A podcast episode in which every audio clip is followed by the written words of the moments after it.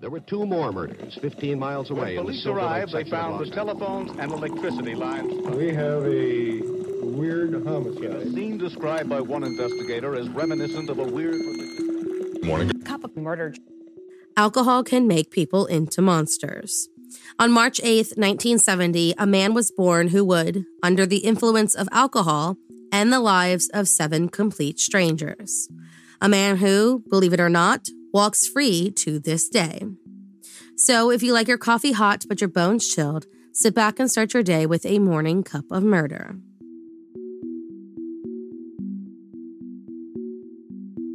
Matthias Flink was born on March 8, 1970, in Falun, Sweden, to a mother who was a housewife and a father who, along with his grandfather, worked as gunsmiths in their own shop. Not much is known about his childhood, but we do know he joined the Scout movement at the age of seven. That his parents decided to amicably divorce when he was nine, and that Matthias chose to stay with his father in the family home while his mother moved to an apartment a few hundred meters away. Despite her close proximity, Matthias was greatly affected by his mother's departure and would later, according to psychological evaluations, develop alienation towards women. Despite the brewing issues, Matthias began attending the local high school and placed his focus on electrical mechanical studies, graduating successfully and immediately enlisting as a conscript with the Dalarna Regiment in 1993. But by the spring of 1994, Matthias was showing a steep decline in his mental health, which resulted in aggression, severe jealousy, sleeping disorders, and paranoia that eventually led to a complete mental breakdown. He finally consulted with a psychologist on June 6, 1994, and scheduled two more sessions for the following week. On the evening of June 10th, just four days after his consultation, Matthias went over to a friend's home where they both began drinking at excess before drunkenly going downtown to continue their fun evening. At the Bank-Inn restaurant, Matthias met up with his girlfriend, Eva, who was out for the evening with friends of her own, and began behaving in such a strange manner that a guard ejected him from the establishment. Eva, worried, asked Matthias's friend if they could help him home. On the way home, Matthias told his friend how, on that same morning, he acted as the bodyguard for a senior officer during a secret assignment in Stockholm, and that they went by helicopter. The friend thought the story seemed far fetched and worried that Matthias was losing touch with reality.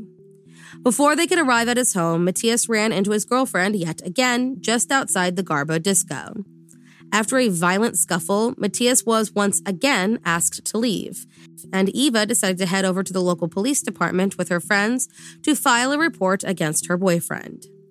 Drunk, furious, and losing grip with reality, Matthias finally managed to get home in the early morning hours of June 11th, changed into his field uniform, and then walked over to the regiment where he served as a second lieutenant. Armed himself with an AK 5 assault rifle and 150 rounds of ammunition. Ready to head into battle, Matthias set out for a park in downtown Falun, where he opened fire on the members of the Women's Auxiliary Services, who had been on a one week course at the same base where Matthias was stationed, and were attending an outdoor party at the nearby park. In total, the 24 year old shot six women at random before turning his weapon on a cyclist riding nearby and a security officer at the nearby road crossing. Six died at the scene, one later in the hospital, while another managed to survive the attacks. Those dead included 22 year old Karen Oxdahl, 20 year old Therese Danielson, 21 year old Hel Jurgensen, 29 year old Lena Mardner Nielsen, 22 year old Jenny Osterman, 35 year old Mats Spargstedt, and 26 year old Johan Tolsten. Seeking refuge in a nearby crane, Matthias remained hidden for quite some time before making his way home along the abandoned railway. Responding to the complete chaos, two policemen happened upon the gunman and were met immediately by gunfire. They returned fire and managed to hit Matthias Flink before he could do any more damage. He was rushed to the hospital where, upon entering a more stable condition, he was asked about his motive for the shooting. Though many have testified about his level of intoxication, Matthias remained tight lipped about his reasons for the shooting.